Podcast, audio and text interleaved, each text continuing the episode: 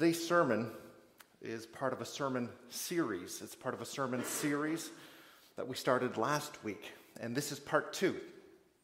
It's a special Advent sermon series. You've heard us use that word multiple times. We are part of the Advent series.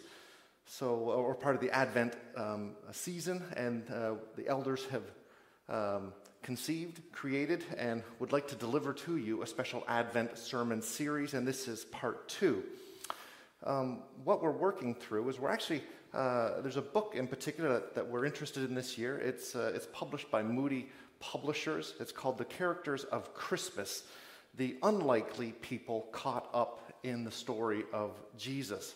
Of course, we all know who the main characters of the Christmas story are, but perhaps you've never really noticed or not known at all that there were a number of other people, individuals, that were caught up in Jesus' birth. And we want to focus on them this Christmas. Uh, so it's an opportunity to, over the next few weeks, as we lead up to Christmas, to talk about some of the other individuals, the other characters that got caught up in the story of Jesus. And this particular book has 11 chapters, but there's well, we don't have 11 Sundays leading up to Christmas, so the elders picked just four that we wanted to introduce you to. Again, the, the author is Daniel Darling. So, uh, last week, what, let's just recap. Last week, Steve Daw opened Luke chapter 2, and he taught us about Simeon and Anna. Simeon and Anna, how they fit into the Christmas story. And no, they are not the main characters in the Christmas story, but their lives, like yours and mine, point to the one character of Christmas whose birth changed the world. Jesus Christ. So last week, if you missed the sermon or weren't here, we talked about Simeon and Anna. They were elderly, they were advanced in age. Anna, we are told, was 84 years old. And scholars figure that Simeon was about the same age, and they were waiting many decades for God to keep a promise, eagerly anticipating a king they were often overlooked. They are, they are often overlooked in the Christmas story. So, a special thank you to Steve Daw for preaching on Simeon and Anna last week and reminding us that God keeps his promises. He is in the business of keeping his promises.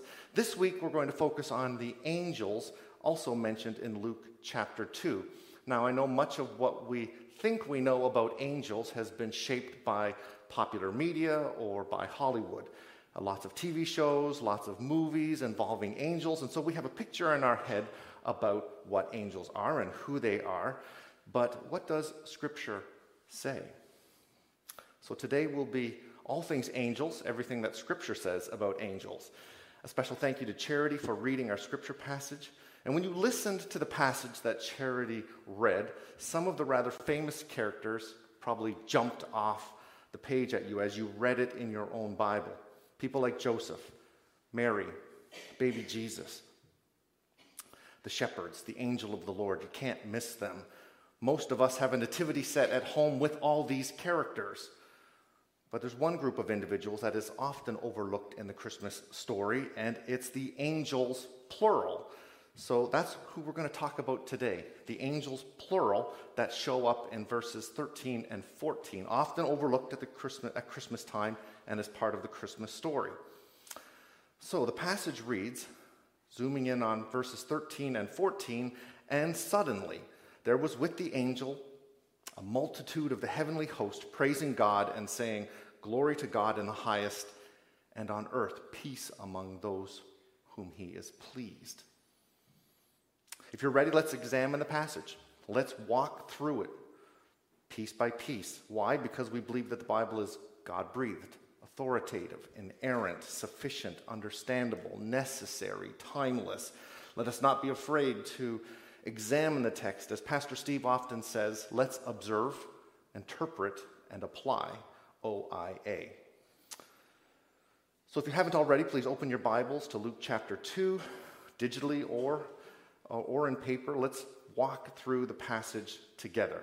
As I said last week, we looked at Simeon and Anna. This week, we're going to look at the angels in verses 13 and 14. Starting in verse 13, it says, And suddenly. As if the angels weren't already terrified from meeting an angel of the Lord, now there is suddenly more angels. It's interesting to note that they show up right after the angel of the Lord has announced the good news that born this day in the city of David, I think we've lost our microphone, but that's okay, I'll keep going. Born this day in the city of David, um, a Savior who is Christ the Lord. This is a tremendous announcement, and it appears to unleash a spontaneous praise from a wider group of angels. This happens to be something angels are known for, by the way spontaneous praise.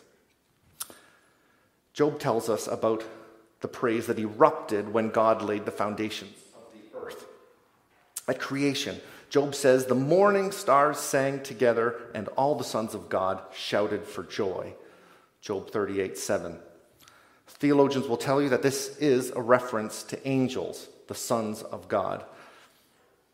Their number one job is to praise God, and yes, sometimes they do it spontaneously, sometimes they do it suddenly. Moving through the text, it says, There was with the angel a multitude of the heavenly host. So, this group of angels, which suddenly appeared, now joins the angel of the Lord, creating what is called a multitude of the heavenly host. Some translations call it an angelic army or a group of angel soldiers. Maybe your translation says that. That's interesting to me because I used to paint a picture of fairies in the night sky, some kind of heavenly host, something in the sky, but something, something dainty, something, I don't know, something fairy like dancing in the night sky. But I, I no longer think that's an accurate picture of angels. If this was indeed an angel army of soldiers, maybe it was more like a group of muscular, I want to say Shane Piercy type figures. Maybe it was even like the United States Marines who, who chant "Oorah" as part of their battle cry. If you ever get the chance, I want you to Google U.S. Marines singing Days of Elijah. U.S. Marines singing Days of Elijah. It's absolutely fantastic. Over 4.7 million views on YouTube. That's what I think the shepherds experienced in the fields outside Bethlehem. An angel army, an army of angel soldiers singing and rejoicing. By the way, we don't know how many angels were there, but rest assured there were many. Perhaps you're wondering how many angels are in the world altogether. Does the Bible tell us? Here's the answer we don't really know. The writer of Hebrews says there are thousands upon thousands. Hebrews 12 22. King David wrote thousands of thousands, Psalm 68 17. But then listen to this in Revelation chapter 5, the Apostle John sees a vision of 10,000 times 10,000. Revelation 5:11. That's a lot of zeros. And I know some of you are doing the math. That's over 100 million angels that John sees in a vision. Well, what does it say, these, this particular group of angels, that they show up in the field outside Bethlehem the night Jesus was born? What does it say they were doing? The text goes on as you read through verse 13. It says they were praising God. Yes, angels praise and worship God. Throughout Scripture, we see that angels have a number of roles, and I can give you passages where they advocate, they protect, they make war, they announce, they teach, they comfort, and they guide. But mostly, these heavenly creatures have one important job, and it's to worship the triune God. So they suddenly appear, which they do, that's part of their nature, and they're praising God. What are they saying? Continuing through verse 13, it says, and saying. Well, yes, angels can speak, by the way. They can take on physical form and they can actually interact with creation. In fact, the Christmas story is filled with angels talking to humans. You can't tell the Christmas story about talking, about angels talking. The angel Gabriel speaks to Zechariah in the temple, announcing the birth of John, Luke chapter 1. A few months later, he appears to Mary to reveal that she will give birth to Jesus that he will be great and that he will be called the Son of the Most High. And the Lord God will give to him the throne of his father David, and he will reign over the house of Jacob forever, and of his kingdom there will be no end. On two occasions, an angel was sent to Joseph to reassure him that his wife, Mary, wasn't unfaithful. But they don't just announce good news, they are also sent by God to protect. It was an angel that warned the Magi to return to their country by a different route, thwarting the plans of King David to kill Jesus.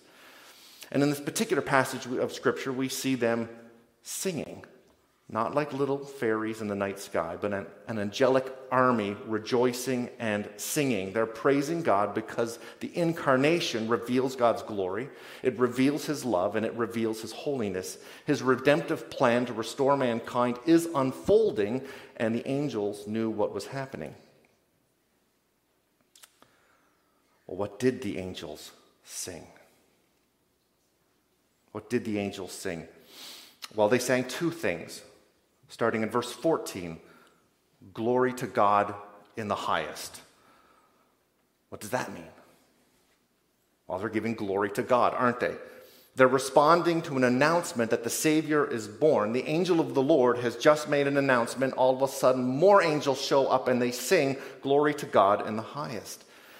Now, while we can be certain that all of God's works bring him glory, coming to earth in the form of a baby in the flesh for the redemption of the world is worthy of his utmost praise and glory. The importance of the announcement cannot be understated, so the angels give him glory. And who God chose to reveal the message to is beautiful. Not to royalty, not to religious elites, not to military generals, but to lowly shepherds. Paint a picture for yourself, if you can, these, these shepherds are out at night keeping their watch over their flocks. This is not glorious work. This is not the best shift. Shepherds actually didn't have great reputations as it was. The nature of their work meant that they couldn't observe Israel's ceremonial laws. They were considered unreliable and could not give testimony in the courts. They were a despised class of person. And it's to these lowly men that the angel of the Lord announces the good news that a Savior, a Messiah, has been born in the city of David, and that it is good news. And not just good news for Israel, it's good news for all people, not just Israel. It's a rescue mission. God sent his son to rescue us out of this world. And I didn't make that word up. The Apostle Paul wrote to the Colossians, For he has rescued us from the dominion of darkness and brought us into the kingdom of the Son he loves, in whom we have redemption, the forgiveness of sins. Colossians 1:13. So the importance of the announcement cannot be understated, and so the angels erupt in spontaneous, sudden praise, giving him glory. Continuing on through verse 14, what else did the angels say? Number two, they say, and on earth peace among those with whom he is pleased. Peace among those with whom he is pleased. And if you're reading an ESV translation, notice it actually ends with an exclamation mark. Yet at Christmas time, we often hear something similar but different. We see it in music, we see it on Christmas cards. It goes like this Peace on earth and goodwill toward men. Peace on earth and goodwill towards men. Where did that come from? It came from this passage. But you say, that's not what my translation says. Well, the confusion largely comes from the King James Version of the Bible, which says, and on earth goodwill toward men. And over time, scholars have discovered that there were small variations in early manuscripts. And the argument has been made that the King James Version, at least this part, was based on an inferior text. Now, I'm not a Bible scholar, and I'm certainly not saying your Bible contains errors. On the contrary, Rather, I'm simply pointing out that small variations in early manuscripts of the Bible existed. And rest assured, the publisher of your Bible wants you to know that. They're in the business of encouraging transparency. And any of you holding a study Bible will probably notice a footnote at the end of verse 14 referencing the other translations. So if your Bible doesn't say peace on earth, goodwill towards men, what does it say? The angels say, Peace among those with whom he is pleased. Peace among those with whom he is pleased. The NIV, NIV translation, uh, uh, which I think uh, Charity read, is, is very close. It says, Peace to men on whom his favor rests. We're talking about a peace that some enjoy and some do not.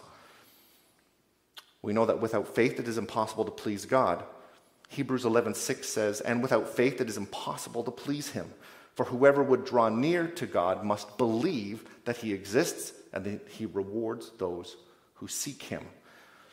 So I think it is logical that, to conclude that the angels are talking about a peace that believers would enjoy, that those who are born again would enjoy, that those who put their faith in the finished Christ, uh, uh, uh finished work of Christ on the cross would enjoy. This is a peace that surpasses understanding. In fact, the Apostle Paul wrote to the Philippians, he told them, Do not be anxious about anything, but in everything by prayer and supplication with thanksgiving, that they should let their requests be made known to God. And the peace of God, the peace of God, which surpasses all understanding, will guard their hearts and minds in Christ Jesus. Philippians 4 6. So we know that Jesus is the Prince of Peace. Through Christ, we have a vertical peace with God, reconciling us to God. We also have a horizontal peace in which, as Gentiles, we are grafted into the church, Ephesians 2, and it's in Christ. Well, what's the effect? Paul says it's something that surpasses human understanding and thought. It's a peace that settles the heart. Jesus said so himself. In John 14, when Jesus promises the Holy Spirit, he says, Peace I give to you. My peace, sorry, peace I leave with you. My peace I give to you. Not as the world gives, do I give. Let not your hearts be troubled, neither let them be afraid. Let your hearts not be troubled. This is a peace that works on the heart. Well, remember what Paul said to the Philippians and the peace of God, which surpasses understanding, will guard your hearts and minds in Christ Jesus. So it's also a peace that settles the mind a peace that guards our hearts and minds. Guards from what? Well, the heart produces feelings, the mind produces thoughts. So, this is a peace that believers have. It guards our hearts from feelings we shouldn't have, it guards our minds from thoughts we shouldn't have. It guards us from bitterness, it guards us from anxiety, and it guards us from losing joy. So, when the angel said, and on earth peace among those whom his favor rests or on whom he is pleased, they're actually talking about a peace that believers would enjoy, that those who are born again would enjoy, that those who put their faith in the finished work of Jesus Christ would enjoy. It's a peace that surpasses understanding. So, how do we apply this to ourselves today? What can we cling to as concluding applications? Why did we spend the last 15 minutes unpacking a couple of verses in, in Luke chapter 2 so that we would understand a little bit more about angels who suddenly appeared in a field a couple of thousand years ago? Well, I have three concluding applications. Number one, angels are an important part of the Christmas story. Angels are an important part of the Christmas story. Always remember, you can't tell the Christmas story without talking about angels, plural. Now, I know your nativity set at home has probably just one angel. The angel, but there are others. The angel Gabriel spoke to Zechariah in the temple, remember, announcing the birth of John the Baptist. And later again, he appears to Mary to tell her about the birth of Jesus. And then on two more occasions, the angel was sent to reassure Joseph that his wife was not unfaithful. That, that was important too. An angel speaks to the Magi and encourages them to take a different route home. And it was an angel of the Lord that came to the shepherds in the field announcing the good news that born this day in the city of David, wrapped in swaddling cloths, laying in a manger, is the Christ. And in this particular passage, verses 13 and 14 that we've looked at, we see that we've unpacked, we see a group of angels. We see an angel army that arrives suddenly, rejoicing and singing and giving glory. So, number one, always remember angels are an important part of the Christmas story, and you can't talk about the Christmas story without talking about angels talking. Number two, angels are an important part of God's creation, an important part of God's creation. And I said at the outset that much of what we think about angels has been shaped by popular media, from Hollywood, movies, and television. Well, here's a few things that Scripture says about angels. Contrary to what you might have thought, angels have not always existed. They were created by God, along with the rest of his creation. They are part of what Paul calls the invisible world. They are spirits, they are spiritual beings. And although there are likely millions, maybe even hundreds of millions, only two are mentioned by name in your Bible. Great names for your sons Gabriel and Michael. Angels do not die, they do not marry, they do not have children. They are powerful, but they are not omnipresent. They are intelligent, they can exercise moral judgment, and they can sin. That's right, Scripture teaches that God created two groups of moral, intelligent creatures angels and humans. This means they can fall, and they do, and they did. And when they did, God was just. They deserved wrath. This is exactly what we see in Scripture. God casts them into hell. God does not spare them, He does not save them when they fall, and this is where Satan gets his demons. Topic for another day, perhaps. Scripture makes it clear that God wants us to be aware of angels. They have many roles in Scripture. Throughout your Bible, you will see that they advocate, they protect, they make war, they announce, they teach, they comfort, they guide, but most importantly, they worship God. You might be asking the question well, what's the best way a Christian, the Christian life can be enriched by an awareness of angels? If God wants me to be aware of angels, and they're clearly throughout the Bible, how does that, how does that affect my daily life? Number one, I think it's important to know that they exist. And maybe, maybe in your life you've had an experience where you thought you met an angel.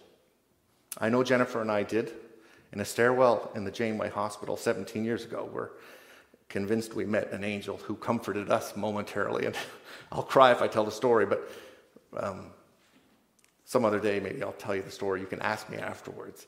So maybe you've met an angel. They do exist, and you should be aware of them.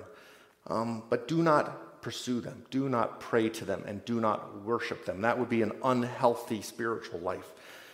Uh, Wayne Grudem uh, pointed me to Revelation chapter 19, and, and, and that's an interesting passage where John is, is talking with an angel, and he falls down and he worships the angel. And you know what the angel says? He says, Don't do that. With an exclamation mark, don't do that. He said, I am a fellow servant, a brother and a servant like you in fellowship with other brothers and sisters like yourself, pointing to Christ as a testimony to Christ, and he points them to Jesus. It's amazing. He points them to God and he says, Worship God, don't worship me. Revelation 19. So, if we're to be aware that they exist and we're not to worship them, not to pursue them, and not to pray to them, what can we do? Well, I think the Christian life is most enriched by knowing that they are singing. So, in a few minutes, we're going to worship, we're going to sing, and we're actually joining in something that is already happening.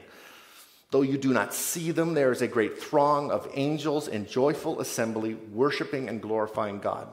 We are not doing anything new. We are simply joining in something already in progress. So, watch for a line in our closing hymn that says, Let heaven and nature sing, let heaven and nature sing heaven and nature sing. We are not doing something new, we are joining something already in progress. That is angels singing. Not like fairies in the night sky. I'm convinced it's more like an angel army singing and rejoicing. So, number one, angels are an important part of the Christmas story. Remember that. Number two, angels are an important part of God's creation. Number three, angels may be cool, but you are better.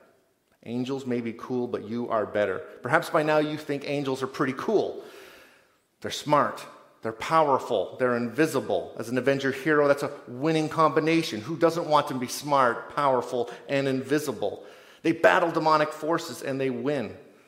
And they're obedient, and to some extent, even worthy of Im- imitation. In Matthew chapter 6, Jesus teaches us how to pray. He says, Your will be done on earth as it is in heaven. Well, in heaven, God's will is done by angels immediately, joyfully, and without question. They delight to be God's humble, obedient servants. That should be our desire too to do the will of God immediately, joyfully, and without question. But, and there's a big but. Angels may be cool, but angels are not created in the image of God. They are not created in the image of God. They do not share a special relationship with God that we do. We are his people.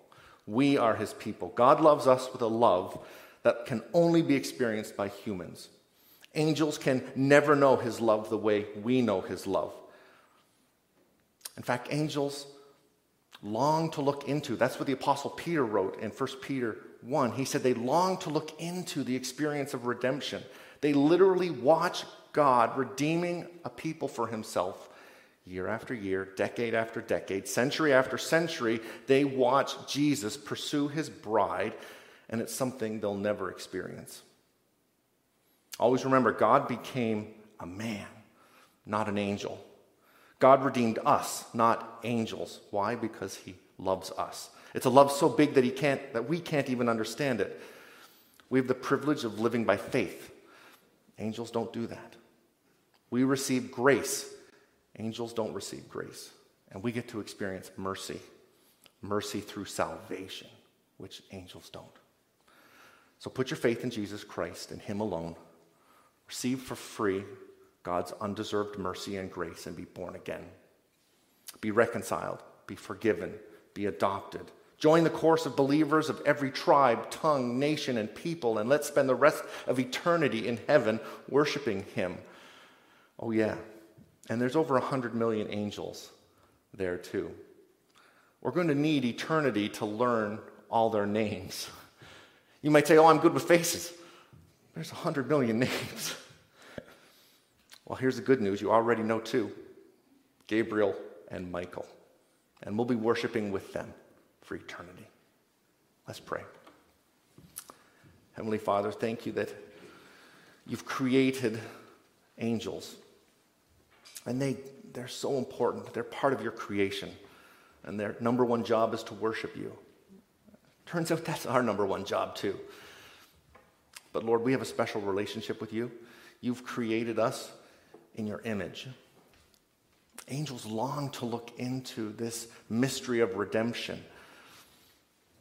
And so, Lord, we, we pray for those angels that have served and helped those here through their lives. Maybe some here have encountered an angel from time to time. We know we shouldn't pursue them, we know we shouldn't pray to them or worship them. But Lord, we're thankful for them, especially in times of, of, of deep suffering, times of deep danger. Sometimes it's an angel that comes along. And I'm sure the health sciences complex has a few angels. And so I'm thankful for them. But I'm thankful, more thankful for the work you're doing in our church, for the, for the work you're doing in our lives, for redeeming a people for yourselves. And so let us join now, Lord. We're going to join and let heaven and nature sing. Amen.